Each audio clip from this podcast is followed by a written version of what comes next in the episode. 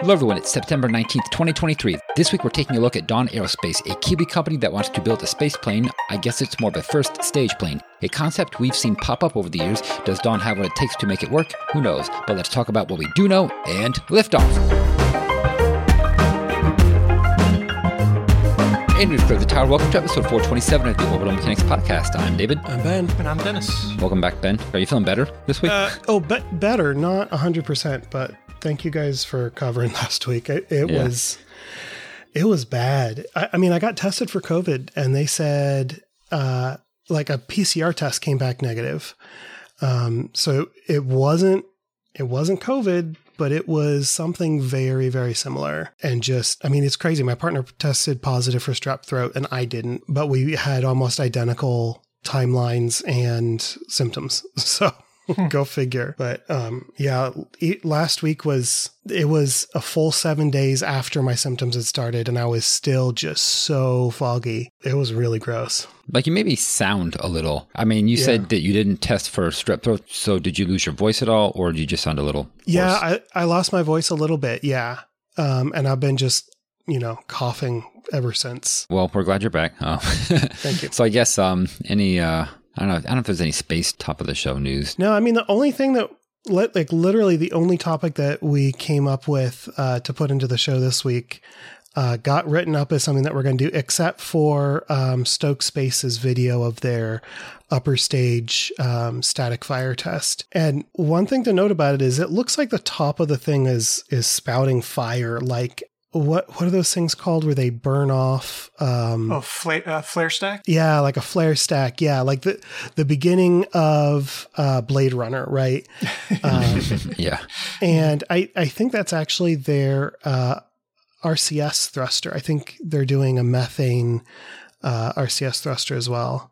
Um, and in the in the notes that come with the video, the the post on Twitter, um, they said um, they said something about the RCS thrusters firing as hard as they could because they were simulating a um, a, a roll that the vehicle wasn't coming out of, um, and th- because they were running um, control software and everything with uh, simulated data where they had to and real data where they could pull it off of the actual vehicle. And so they told the vehicle that it was rolling. And so apparently it just started dumping all the roll authority it could into those thrusters. and so they, you know, they kind of spurt a couple times, but they more or less stay on the whole time. And it, it, it looks like something off of a metal concert. Uh, So it's pre- pretty cool.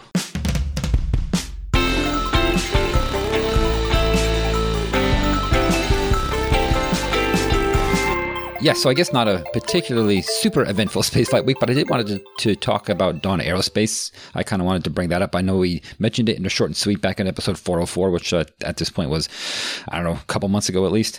This is a company that we don't know much about, kind of a new one. Um, they do manufacture a lot of engines, a lot of smaller scale engines. That's kind of what they're known for, but they are getting into the uh, space plane business, which I don't know how you feel about that, but that is the next step that they're taking. Um, and so we mentioned the test that they did of their Mark II Aurora, and this is a, a 1 100th scale uh, flight article, I guess you can call it. I'm not sure. And I'm getting that scale just because it seems to weigh exactly one one hundredth of what the full scale version would. So I'm just going by that. I don't know if, if the actual dimensions, I suppose that's not the case because now that I think about it, Trying to envision that a hundred times Right. longer. That's a 737.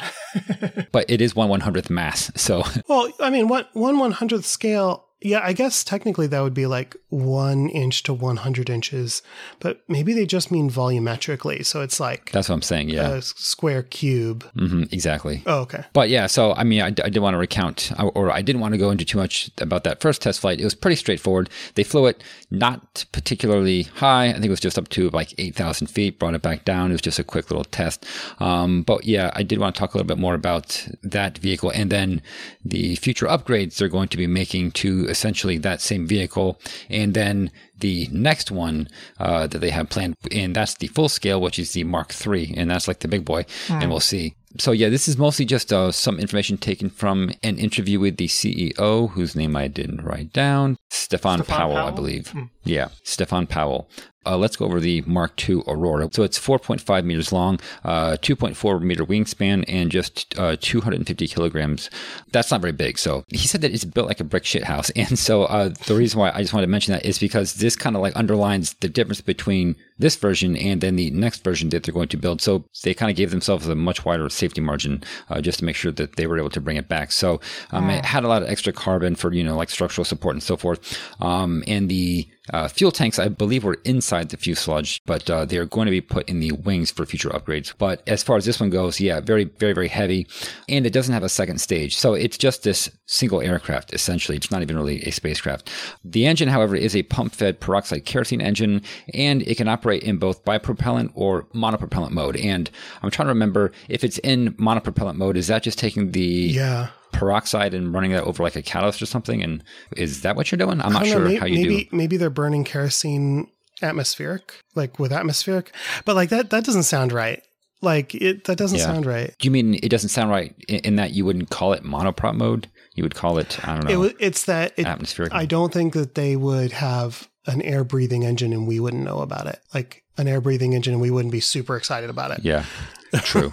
Which I mean, it put you know has a very high uh, estimation of us, but also like looking at the photos, it doesn't look like there's, you know, I obviously it could do air breathing and not have all of the crazy like high altitude, high speed, uh, pre, not pre cooler, like pre warmer uh, hardware. But it, I just I don't even though they've got a lower ISP in that mode, I I don't think it's low enough to account for the kind of like ramjet losses you would experience. So I, yeah, I, th- I think it's got to be I don't know, may- maybe just a totally different propellant that they flow Well- into the engine. Well, what about just? I mean, the just flow the peroxide, hydrogen peroxide. I mean, that's a com- a fairly common monoprop. yeah, but do you think it's do you think it's high enough that the, the that uh what what's the stated monoprop uh, 17 seventeen hundred 17, 1700 newtons of thrust in monoprop mode. I don't know if you can get that out of hydrogen peroxide, can you? Maybe it's just a matter of how much the hydrogen peroxide is going to set the ISP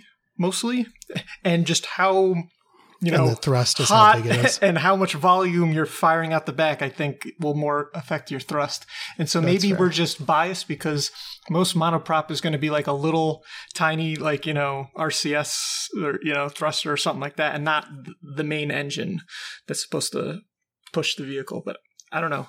I mean, how much is 1700 newtons really? What is a single newton? It's not a whole lot. So No, it's it's, It's not a a, few lot, but like consider that that's that's more than half of the two and a half. That's what I was thinking when you compare it to it when it's Like- got the kerosene as well. Exactly. Yeah. Yeah, because ha- half half of two and a half is one point two five. So like one thousand two hundred and fifty newtons is a lot lower than seventeen hundred. I know. I don't. I don't know. Like I don't think any of us are super familiar with uh, just cramming uh, per- hydrogen peroxide through an engine instead. So yeah, there's there's at least one company that's selling it that has a yeah hydrogen peroxide monoprop that can go up to 250 newtons. So we've got about a factor of seven or eight. we got to clear. Here's another one that, depending on the thrust chamber size, can go from 75 newtons to 150 newtons. But yeah, I think I think the biggest thing that's hanging me up, I think, is what you're pointing out, Ben. That 1700 versus the 2400 or whatever. That's like why even bother burning the kerosene if you're getting Yeah. 50% increase? there's something there that doesn't quite add up, but And it's throttleable. Throttleable. Yeah, so this Mark II version might actually be commercially viable for a small 5 kilograms or lower payload, and this is just for suborbital flights. So obviously, something this small is not going to make it to orbit, but you can do suborbital stuff with it. And the idea is that uh, since this is a fully reusable vehicle, you could do impressive suborbital stuff that normally you would need a sounding rocket for, and sounding rockets are not generally reusable. I don't think any of them are.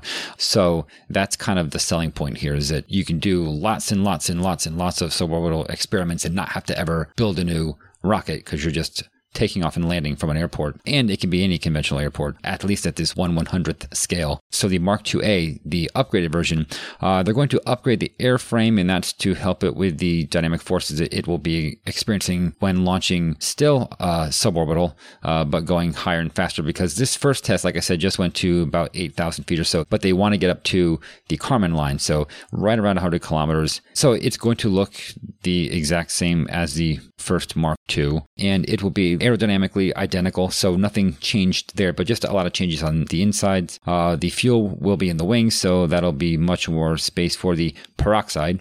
Um, and they do specify that. So not the kerosene, but the peroxide. So again, this does seem to point in the direction of there's something special about the peroxide here. I don't know why just the peroxide would need to be put in the wings and not the kerosene.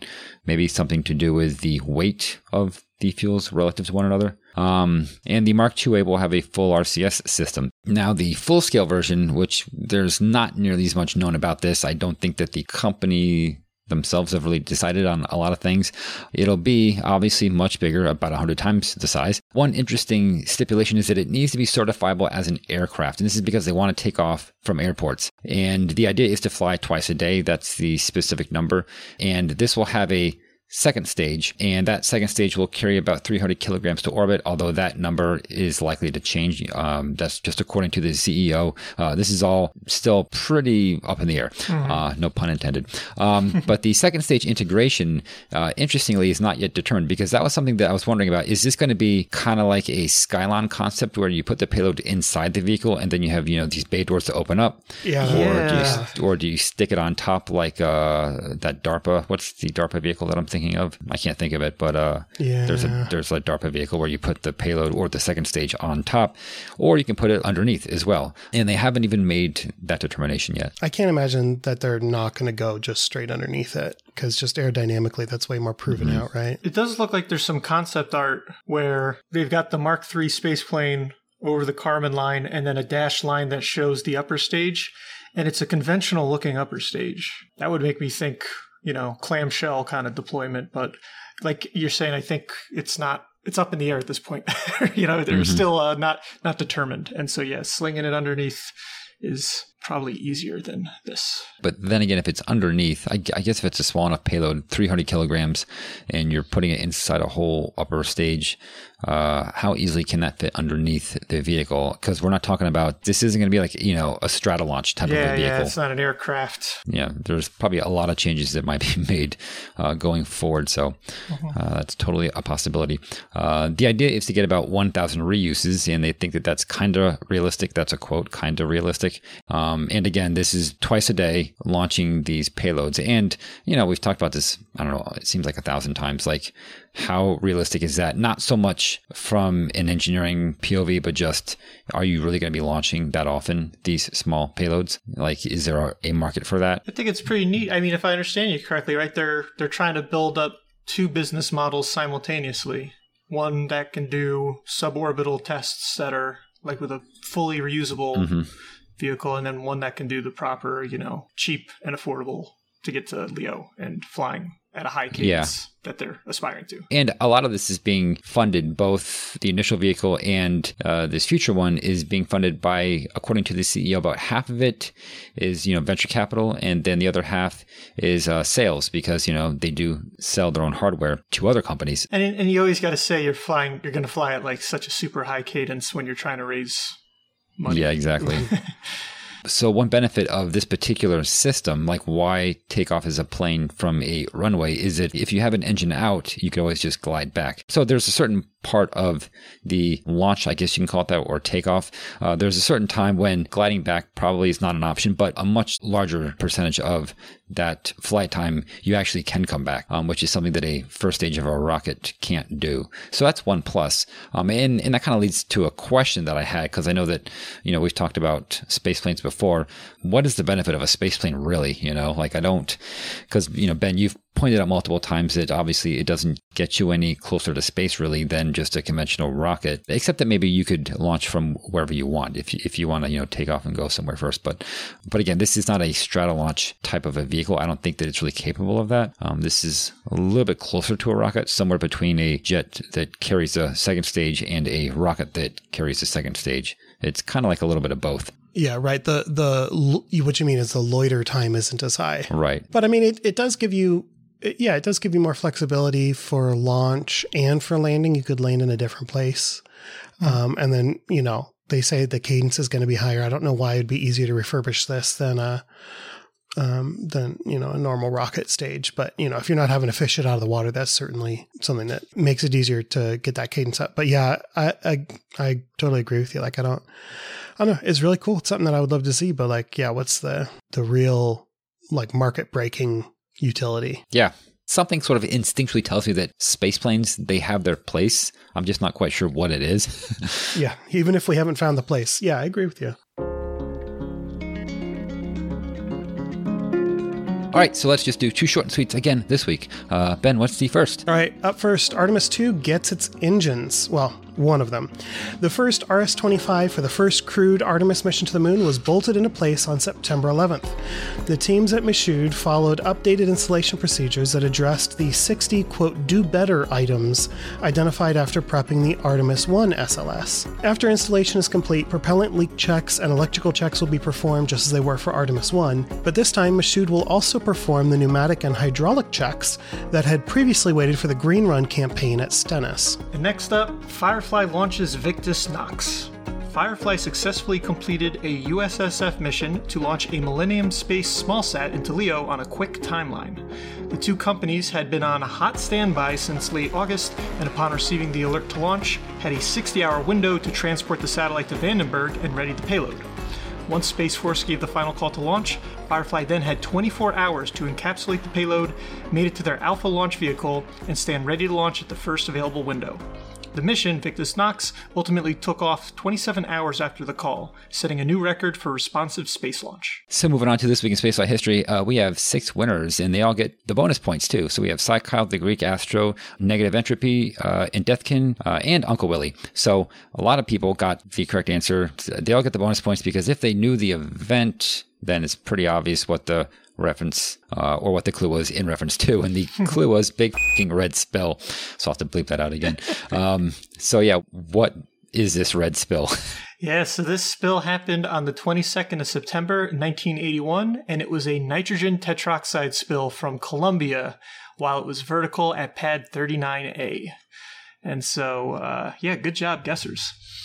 Um, so, right, so there's a lot of different fuel going into uh, the space shuttle, right? You've got the liquid hydrogen, liquid oxygen, and then in a bunch of different locations, you've got your hypergols, right? Which, of course, let's just go back to very basics, right? They ignite when they come into contact. And so um, a combination of, well, not a combination of, but either MMH or UDMH is used uh, for the fuel the hypergolic fuel on the on the orbiter, and uh, nitrogen tetroxide is used as the oxidizer, and so this uh, powers the uh, or is the propellant for the RCS system, as well as for the two OMS pods for orbital maneuvering at the back of the uh, spaceplane.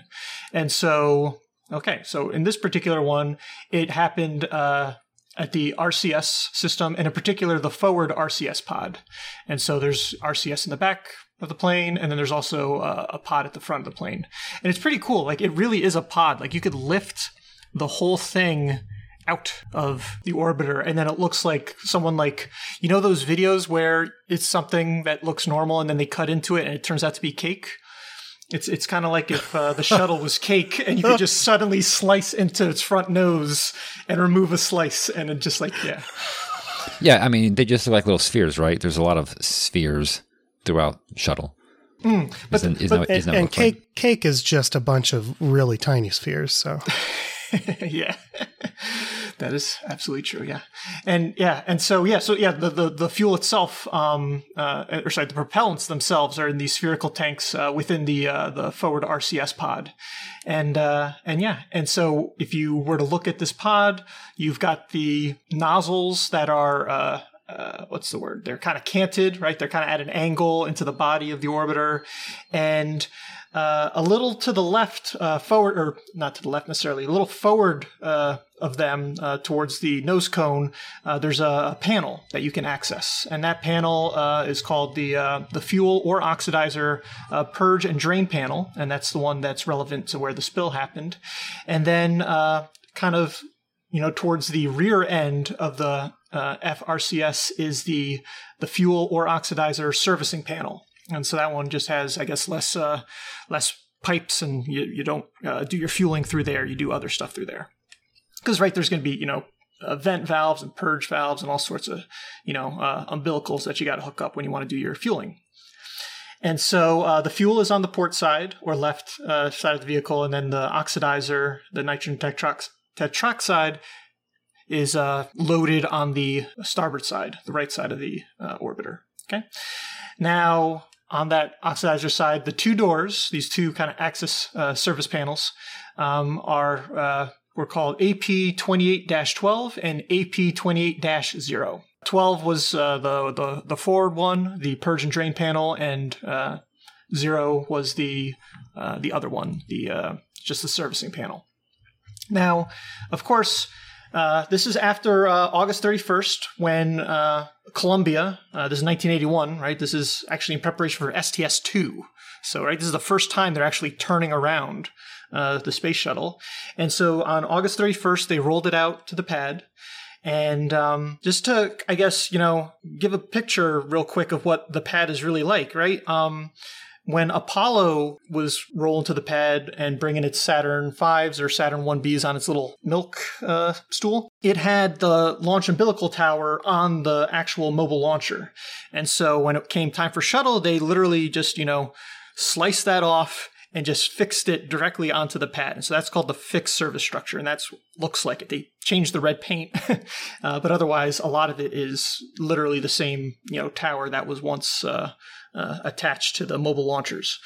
And then, um, but because of the way that they would load the payloads into the shuttle's cargo bay while it was vertical, and they wanted to do that at the pad a lot of times, so they needed to have this second part that was connected to the fixed service structure on a gigantic hinge and that was called the rotating service structure. And so that would be able to swing around once the shuttle was in position and then kind of encapsulate and mate to the shuttle. And then you could fuel up your shuttle that way. Uh, in particular, that's when you would fuel the hypergols. Um, but you could also, that would be when you would exchange and put in the payload and do all your, uh, do a lot of servicing to prepare the shuttle to fly. And so you got that swinging, uh, rot- rotating service structure, RC, RSS, and then that's attached on a hinge to the fixed uh, service structure, or FSS. Okay. Now, if you ever look at the rotating service structure, at the very top of it, there's basically, it looks like a box that kind of sticks out. And that's called the RCS room. And so the idea of the RCS room is it's your main way to access the FRCS compartment, um, as well as the windows, uh, just because they're there as well, and you know the nose. And so it has a few different levels, and they're they're they're shaped to the uh, the orbiter's um, you know outer mold line, and yeah, and you, and they have some you know flip down panels and or flip down platforms and flip up platforms and different ways to access different parts. But anyway, that's kind of where you do your servicing. And so uh, what had happened on September 22nd in 1981, the R- the shuttle had was now at the pad. The rotating service structure had swung around, and then up in the RCS room, you had basically, you know, they started fueling the hypergols in the FRCS. Interestingly enough, there too, there's also a uh, a very scary ladder, and it's it's a ladder that like you know, leans forward at kind of a curved shape because it's curved to again the the outer mold line of the orbiter, but it, it's not supported from below at two points, only at the one point, and so it's kind of like leaning over the edge. And so it has basically a rail that it's attached to at the top end of the ladder that keeps it from just tumbling forward and there's this this graphic that I guess we can share, but like it's kind of like the way that you can access the windows and the parts of the the orbiter that are farther from the platform. But if the if the orbiter wasn't there, then it would just be like a uh, what like a 200 foot drop directly underneath you, and there's kind of nothing that would stop you other than just holding onto the ladder. And so it just seems like the scariest ladder ever. And so Um, there's a good uh, diagram from uh, 16 Streets, and it includes this uh, uh, figure of a person who just looks kind of ridiculous. Like their arms and li- their limbs are like. Un- like it's not a very good drawing of a human being. Human beings No. don't have those uh, proportions um, when it comes to their arms and legs, and their their heads aren't shaped like that either. So in any event, so yeah, so so this is basically what the the kind of picture that I'm trying to set up, right? Is is, is we're we're currently loading the hypergols uh, on there. Now, unfortunately, right, and again, this is the first time we're turning around a shuttle. Uh, a a ground half couple.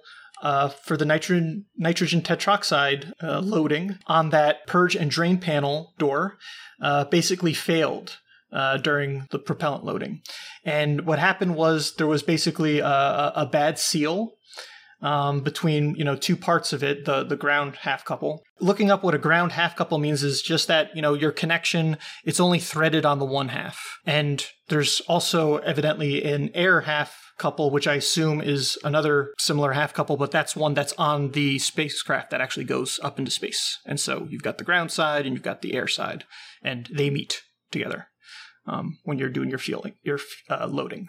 And the way this is set up too is that the uh, again this this one that ultimately where this uh, ground half couple had leaked, uh, when the orbiter is vertical, that means it's above the other panel, so it's at the top, uh, closer to the nose, right, which is at the very top of the vehicle. The way that they would do this apparently is that um, the I guess the the connections on the orbiter itself are basically recessed uh, by a few inches from the you know the uh, outer contour of the orbiter.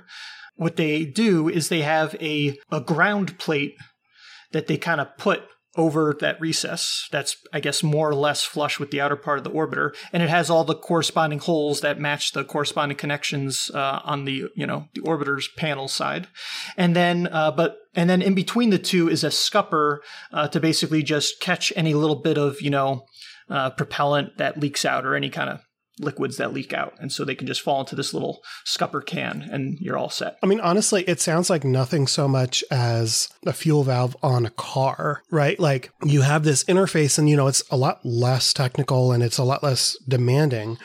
But like you put the fuel valve from the from the gas station into like a receptacle in your car. That receptacle is recessed and then has, you know, in the on a car it's got a flap on top of it but like you still have like a little catch basin for for fuel that that leaked out while you were um you know you didn't tap off every drop. And like yeah like that i think that's totally a reasonable way to think about this is instead of a single valve maybe like the liquid fuel version of an electric car plug right where that's got a bunch of different terminals inside of it a bunch of different conductors that have to connect.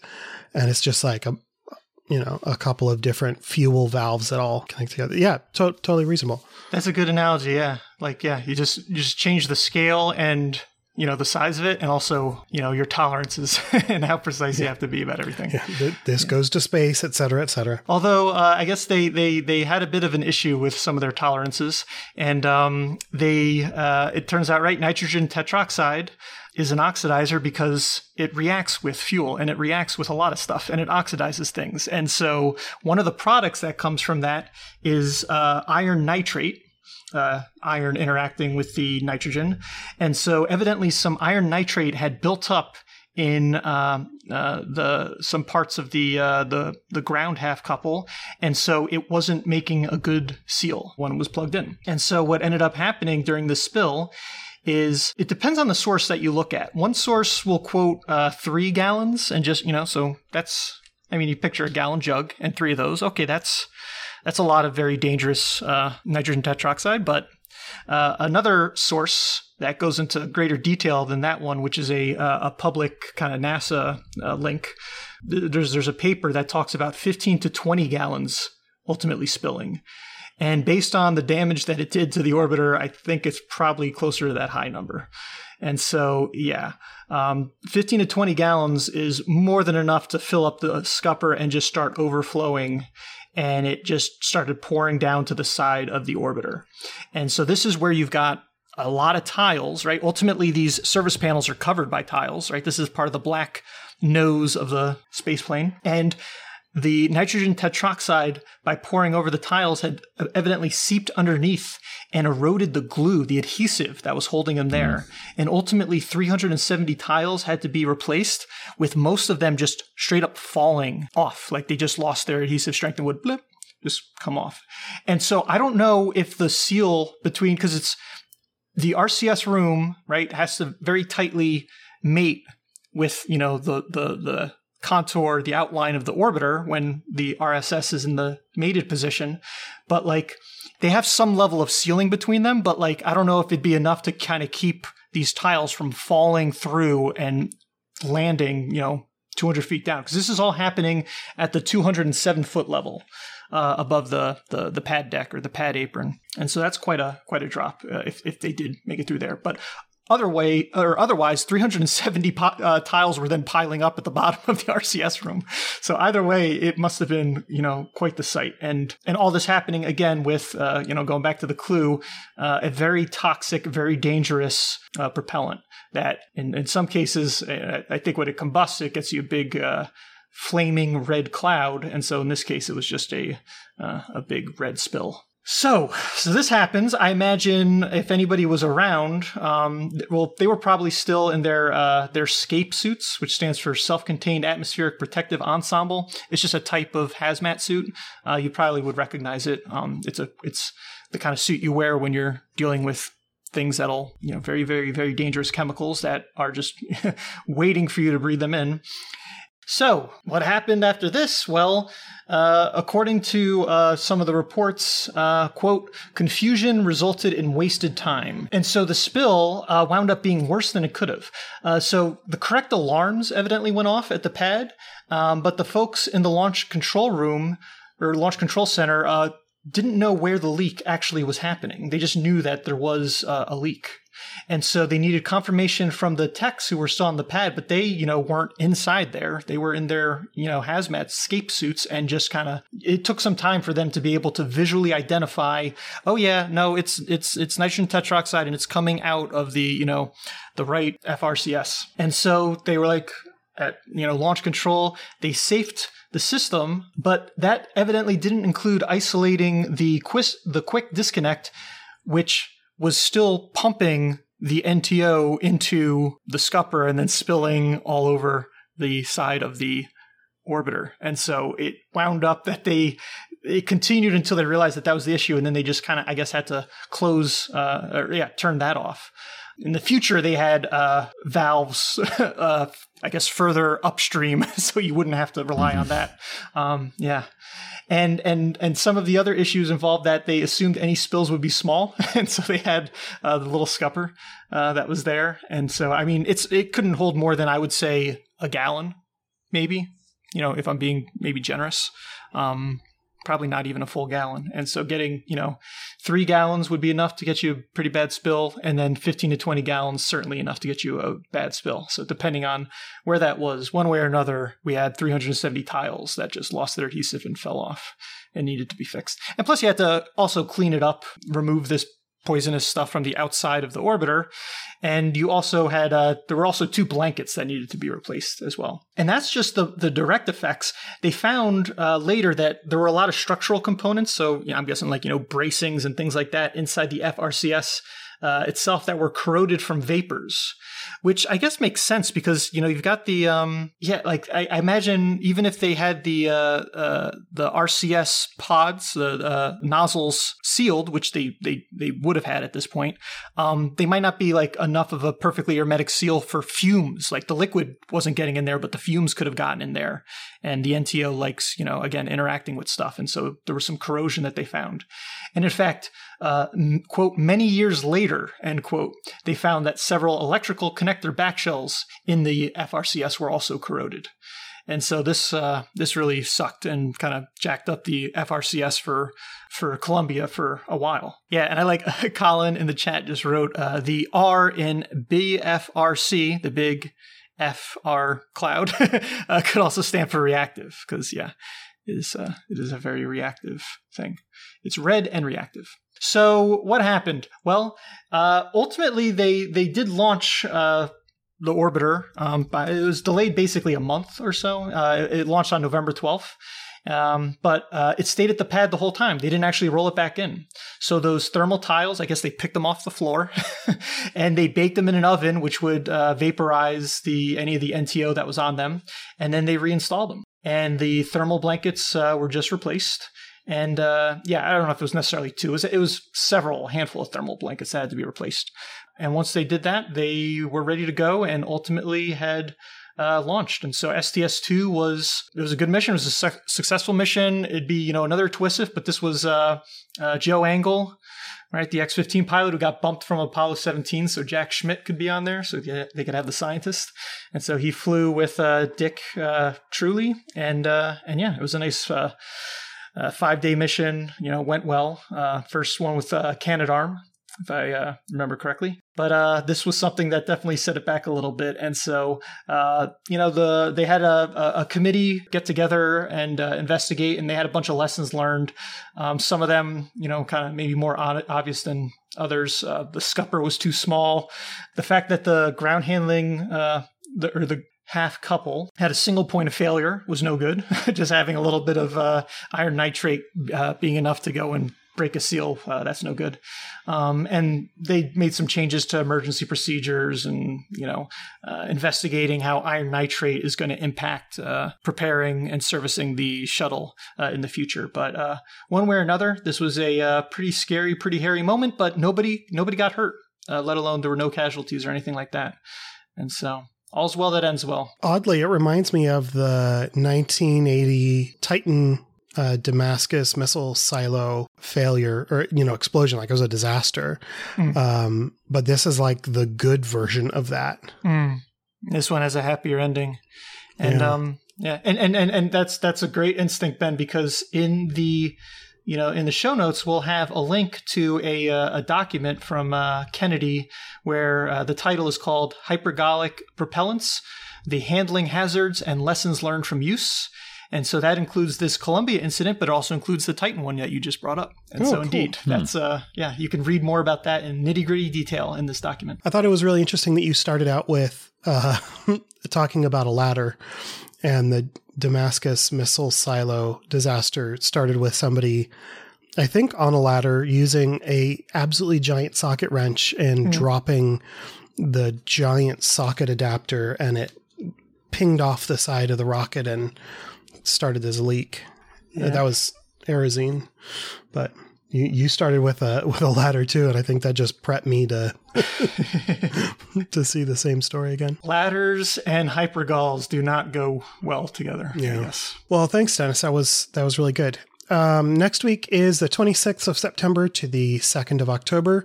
David, do you have a clue for us? Uh, I do. Uh, the clue is in 2004, Victory Roll. Uh, so not a sushi based clue, although it does sound like one. so if you have a guess as to what this clue is referencing, email us at info at theorbitalmechanics.com or shoot us a toot on Mastodon. Use a hashtag thisweeksf or visit theorbitalmechanics.com slash discord for an invite to our Discord server. Good luck, everybody. Good luck. Moving on to upcoming spaceflight events, there are six different events. Uh, half of them Starlink launches. What's the first Starlink yeah. launch, Ben? All right, so first up is a Falcon 9 Block 5 launching Starlink Group 617 uh, out of Cape Canaveral. This is going to be um, sort of a wider window than the actual window number that they type in the computer because it's coming from uh, a launch uh, viewing guideline that was put out. Uh, but it's Wednesday, September 20th between 0147 hours UTC and 0618 hours UTC. All right. And then after that is another Starlink on the 24th, and that's launching Starlink Group 618. Uh, this is another Falcon 9 Block 5, same as the one before. Uh, the uh, launch window for that is also a long one. So this is also awaiting official confirmation, but we have uh, 0, 106 minutes UTC through 0437 UTC. So sometime in there, that's when the launch will be, and also launching from Slick 40 at the Cape. So yeah, just uh, four days later from the same launch pad. And also on September 24th, Sunday, we have OSIRIS-REx touching down. Hopefully, at least it's, mm-hmm. it's a capsule return and not the spacecraft. hopefully, the spacecraft will not yeah. be touching down. Yeah, just a capsule. Yeah. And so uh, this is going to be uh, on NASA TV and uh, the capsule touchdown is scheduled for 10 a.m. at the Department of Defense's uh, Utah Test and Training Range near Dugway.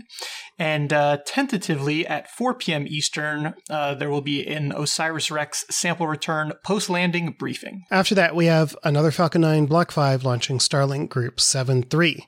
Uh, this one is out of Vandenberg instead of out of the Cape on Monday, September 25th at 0711 hours UTC to 1131 hours UTC. Uh, and that window is as wide as, it, as wide as it is because they haven't released the actual window. We're going off in NOTAMs here. Then after that, on the 26th, we have the launch of a Long March 4C. The payload is undefined, so we don't know what it is.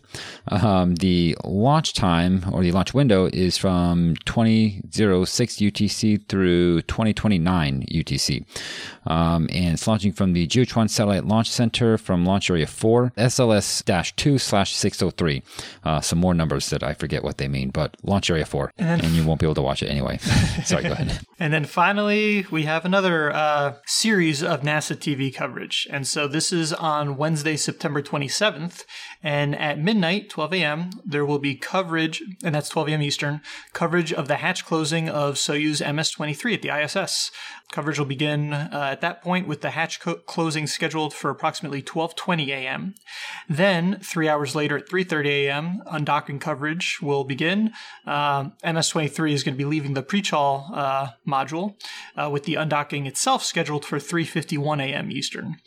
And then at 6 a.m., we've got coverage of the deorbit burn and landing near Kazakhstan, uh, with the deorbit burn itself scheduled for 6:20 a.m. and the landing 7:14 a.m.